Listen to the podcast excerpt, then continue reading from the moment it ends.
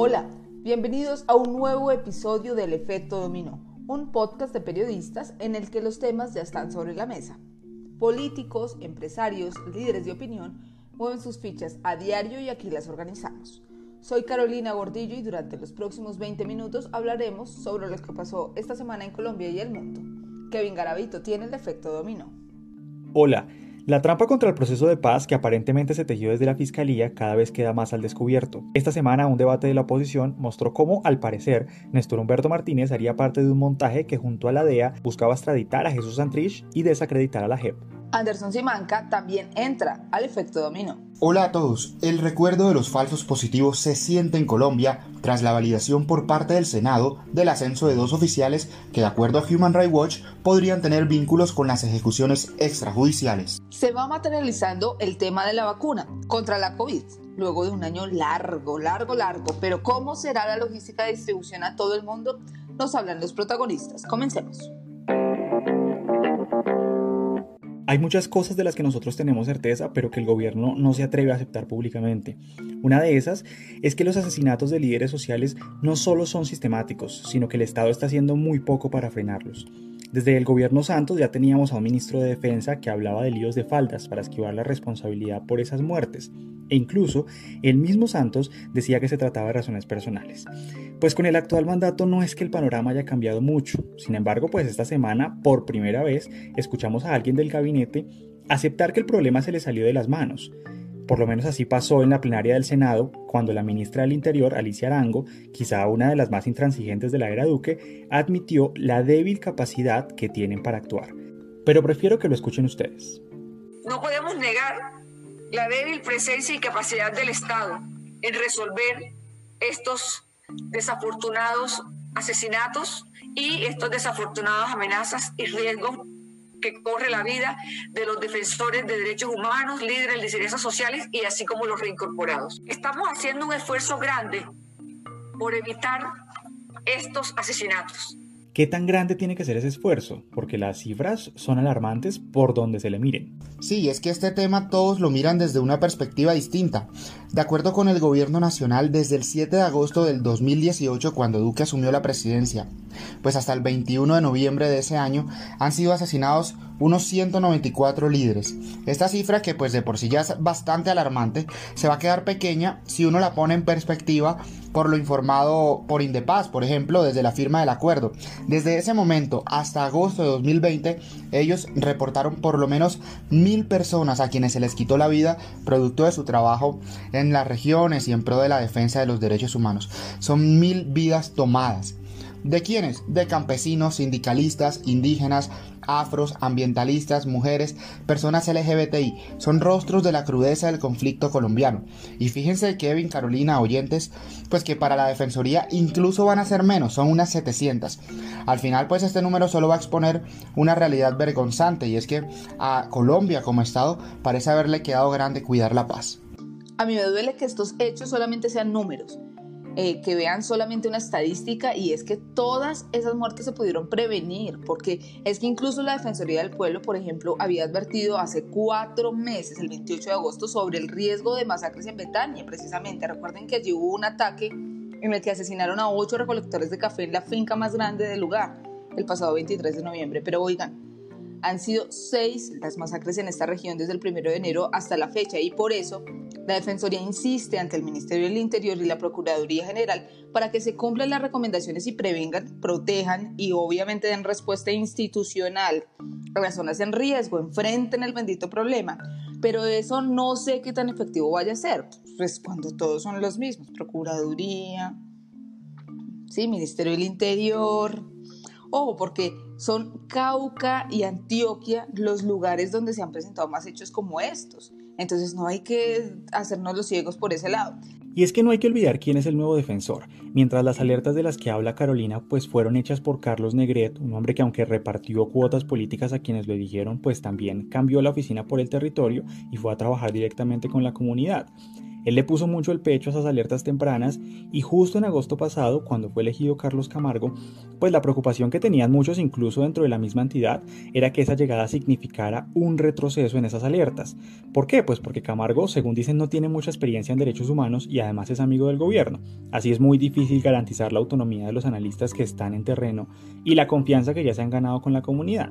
Además, sin contar con el afán del gobierno de narcotizar la agenda pública que ya nos ha quedado claro en las últimas semanas y la gente, pues, en la Defensoría sabe que las dinámicas de los conflictos que hoy vivimos van mucho más allá del simple hecho del narcotráfico. Hablemos ahora también de otra herida abierta en Colombia, la de los falsos positivos. Oigan, este oscuro episodio de nuestra historia, que como saben se rehúsa a quedar atrás por cuenta de la falta de justicia, em, inicia para poder hablar de él devolviéndonos hasta 16 años atrás al gobierno de Álvaro Uribe Vélez, cuando, de acuerdo con investigaciones independientes que luego terminaron incluso en el Congreso, se conoció del involucramiento de miembros del ejército en el asesinato de civiles no beligerantes, es decir, que no hacían parte de la guerra interna. Se hicieron pasar como bajas en combate en ese marco del conflicto armado interno en Colombia. Todo esto, pues con el fin, ya sabemos, de mostrar resultados en esa lucha, principalmente eh, contra las FARC, quienes en ese momento, pues tenían ocupado gran parte del territorio en el que el Estado hasta el día de hoy, pues no ha podido controlar del todo. Altos mandos eh, militares fueron acusados entonces de dirigir estos hechos en busca de beneficios económicos, de reconocimientos eh, por parte de la política de seguridad democrática. Se trató sobre todo de jóvenes sin educación universitaria, que pues eran eh, presa fácil, según denuncian organizaciones como el Centro de Investigación y Educación Popular, que hablan pues de por lo menos unos 1.257 eh, jóvenes víctimas de estos hechos entre 2002 y 2014. La JEP, por su parte, tiene un marco de, investigación eh, distinto. Ellos identificaron 2.248 víctimas, eso siguiéndose mucho más atrás, hasta 1988, porque hay que decir que este es un fenómeno también en el que todo el mundo tiene sus propias cifras. Incluso hay quienes hablan de eh, una sumatoria total de unas 10.000 víctimas. Pareciera que al Congreso le gusta echarle sal a la herida. Esta semana la Comisión Segunda del Senado validó el ascenso de dos oficiales que, según lo denunció Human Rights Watch, podrían tener vínculos con estas ejecuciones extrajudiciales a las que en este país de los eufemismos decidieron llamar falsos positivos, pues para que no sonara como lo que es, una barbarie. Los congresistas decidieron desestimar la alerta realizada por José Miguel Vivanco, que avisaba que los generales Marco Evangelista Pinto y Edgar Alberto Rodríguez estuvieron al mando de batallones donde se presentaron estos asesinatos. Por el lado de Pinto, en 2006, comandó el batallón Atanasio Girardot, que está vinculado en la fiscalía por 45 presuntas ejecuciones de civiles. Luego, en 2007, fue trasladado al batallón Magdalena, donde se investigan otros 18 casos de falsos positivos. En el caso de Rodríguez, quien también comandó el batallón Magdalena, pero en el 2006, hay 32 investigaciones abiertas por el mismo tema. Aún faltan tres debates y las investigaciones de verdad se las abren es hacia el batallón y no a quienes las comandan, pero ese es el argumento pues que el Congreso está utilizando para aprobar los ascensos. Lo cierto es que por acción o por omisión alguien debería responder por esas muertes, ¿no? Esa manera de eludir las responsabilidades es lo que ha llevado a que no se tenga un perdón, que no haya un proceso de reconciliación, a que la fuerza militar se crea con más derechos que las víctimas, por ejemplo, se crea más, con más derechos que, por ejemplo, el colectivo de las madres de Suacha. Ellas están unidas tristemente tras el asesinato de sus hijos en hechos repudiables en los que los presentaron como miembros de guerrillas dados de baja tras el resultado de supuestos operativos de las fuerzas militares. Han sido 16 años, como bien dice Anderson, de la lucha que precisamente querían reconocer esta semana en Congreso. Les cuento todo esto para llegar a este punto. Pues se pretendía eh, declarar el 20 de septiembre como Día Conmemorativo de las Víctimas de Ejecuciones Extrajudiciales, lo que mal llamamos nosotros los falsos positivos, y rendir homenaje público a Mafapo, al colectivo de las madres que les cuento, además de la construcción de un monumento pero nuevamente les dejaron en claro que sus muertos no importan, que aquí hay estratos para los muertos, que unos valen, que otros no. Pero para una de las líderes esta negativa se dio porque los políticos que votaron en contra no querían que les estuvieran martillando cada año los 20 de septiembre, lo que ocurrió pues precisamente en ese 2004. Es realmente doloroso hablar de esto, Carolina. Es la revictimización que, pues en este país, los políticos parecen llevar como política de Estado, de manera deliberada o indirectamente. Uno ya no sabe.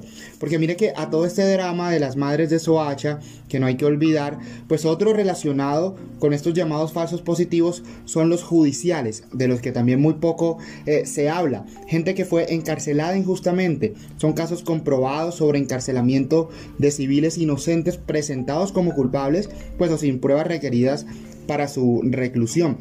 Por allá en 2013 Naciones Unidas ya había hablado del uso de recolección de información no veraz, de fabricación de informes de inteligencia, de falsos testimonios y en otros casos a partir solamente de sospechas infundamentadas, pues que conllevaban a detenciones, lo que conocemos como arbitrariedad judicial. Ojalá algún día pues ya tengamos claridad y sobre todo justicia para todos estos hechos, no solamente estos, pero las de las madres de Soacha y también los miles de casos que debieron haber ocurrido seguramente y que no conocemos. Justicia, esa palabra está como embolatada aquí en Colombia. Ustedes recordarán que hace un par de episodios hablamos aquí en el efecto dominó que el general Ateortúa tenía los días contados en la policía porque incluso hasta el mismo partido del gobierno le estaba pidiendo que se apartara. Pues se nos pasaba un pequeño detalle, y es que en este país nadie renuncia, sobre todo cuando tiene el respaldo de la Casa de Nariño. En un acto de esos desafiantes que le encantan al Ministerio de Defensa, Carlos Holmes Trujillo salió a respaldar al general. Dijo que había que tener en cuenta la presunción de inocencia y que Ateortúa pues era un gran director. El general ya tiene entonces de dónde agarrarse al cargo, y no hay que olvidar que a él no solo se le acusa de corrupción, sino de utilizar su poder para defenderse de ese proceso disciplinario. Se ha denunciado que habría llamado al capitán encargado de su investigación para pedirle información del proceso. Habría utilizado un avión de la policía en plena pandemia, además según ha contado María Jimena Duzán, para trasladar al supervisor de las casas por las que se le investiga para que viniera a atender una diligencia. A su equipo de defensa le abrió una oficina dentro de la misma sede de la policía y les asignó vehículos de alta gama de la institución a sus abogados. Eso sin contar que varios testigos que han hablado en su contra hoy están amenazados de muerte. ¿Estará esperando entonces que llegue a salvarlo la nueva procuradora? Amanecerá y veremos. Bueno, y ahora parece que vemos la luz al final del túnel, de un túnel al que entramos en diciembre del 2019 sin ningún tipo de preparación a nivel global en materia de salud. Ya todos sabemos lo perjudicial que ha sido el coronavirus, no solamente para la salud de las personas, de los animales, pero también de la economía y que ha traído y, y arraigado más la desigualdad. Y decimos que hay una luz porque aunque están cerca los laboratorios de salir al mercado con una posible vacuna, pues ya se concretó la manera en la que se va a distribuir la inmunización a todo el mundo. Eso es un gran avance. Y para entender ese reto que significa transportar lo que para muchos es la salvación, el poder regresar a la normalidad que vivían antes, pues hablamos con Robin Townley, gerente de proyectos logísticos de Marx, que se encuentra en Washington y nos explica cuánto tiempo tienen para distribuir la vacuna y cómo lo harán. Aquí nos lo cuenta. Tal vez es importante aclarar que no es una carrera contra el tiempo, sino una carrera por hacerlo bien. Así podríamos resumir el operativo logístico más grande de la historia reciente y es la distribución de 15 mil millones de dosis de una potencial aprobada vacuna contra el COVID-19. ¿Por qué 15 mil millones, porque según las casas farmacéuticas que están detrás de este gran objetivo global, se necesitan dos dosis por cada habitante del planeta. De forma tal que este operativo es de grandes dimensiones. Y las empresas logísticas como Maersk, que se encargan de integrar la distribución de la cadena logística por medio de contenedores, en este caso, contenedores refrigerados bajo temperaturas muy bajas de 2 a 8 grados, dependiendo del caso que corresponda y de los requerimientos del medicamento. Es un facilitador para que toda su cadena de activos, que suma más de 700 barcos, pero también de puertos, que tiene más de 75 alrededor del mundo, en todas las regiones, y también de sus capacidades aéreas y de sus capacidades terrestres, se pongan en sintonía para que esta vacuna pueda llegar no hasta las bodegas, no hasta los hospitales, sino hasta los pacientes sin lugar a duda unos retos logísticos eh, pues para esa distribución que por supuesto más allá del precio de la vacuna para los países y si es gratis o no para los ciudadanos va a generar costes costes importantes que los gobiernos pues deben ir mirando. Mientras tanto a Robin Townell pues también le preguntamos por los requisitos que se deberán cumplir para el recibimiento de esas vacunas. Ciudad a ciudad qué rol tienen ellos en esto los gobiernos juegan un papel primordial en este operativo de distribución, porque son ellos los que tienen que coordinar con sus agencias, con sus ministerios de salud eh, y con sus eh, ministerios también de Hacienda para poder hacer las compras respectivas y ponerse en línea. Hemos eh, escuchado ya muchas noticias que son alentadoras sobre gobiernos que ya están haciendo los primeros acuerdos, pero tienen que afinar muy bien todos los aspectos que involucra la distribución dentro de su sistema de salud para que de nuevo la potencial vacuna contra el COVID pueda llegar a cada uno de los pacientes. Este no es un tema de un laboratorio, este no es un tema de un eh, distribuidor logístico como Maersk, este es un tema que involucra varios actores que tienen que ponerse en sincronía, de forma tal que esa sincronía es la que va a lograr que cuando se logre lanzar la vacuna se pueda trabajar al revés, no pensando del origen hacia el destino, sino más bien cuáles son los obstáculos o la ruta crítica del destino, que es el paciente, hacia atrás. Ahí es donde se logran identificar precisamente estos cuellos de botella que por lo general en la historia y en la experiencia de Maersk se dan cuando tenemos que lidiar con aduanas, cuando tenemos que lidiar con regulaciones locales, cuando tenemos que lidiar con infraestructura y las condiciones que tienen que ponerse eh, a disposición de un operativo que debería ser catalogado como prioridad mundial y por cada gobierno, prioridad local. Sin duda, todo un desafío, el mayor desafío de los últimos años. Pero bueno, aunque hay muchas preguntas sin resolver aún, pues ya se ven muchos avances, grandes avances. Por ejemplo, Oxford y AstraZeneca tuvieron algunas dificultades esta semana y deberán realizar pruebas adicionales por errores en la forma de aplicar pues las dosis. Pero eso es ensayo y error, en eso se la han pasado pues los laboratorios este año, pues tratando de tener la vacuna eh, de manera pues segura. Pero también hay que prever eh, si tienen efectos secundarios estas vacunas. Y entonces, de ser así, ¿quién debe asumir los riesgos? Me pregunto yo, los gobiernos, los laboratorios. Bueno, aún hay muchas cosas por resolver. Pero por ahora, pues cambiamos de tema.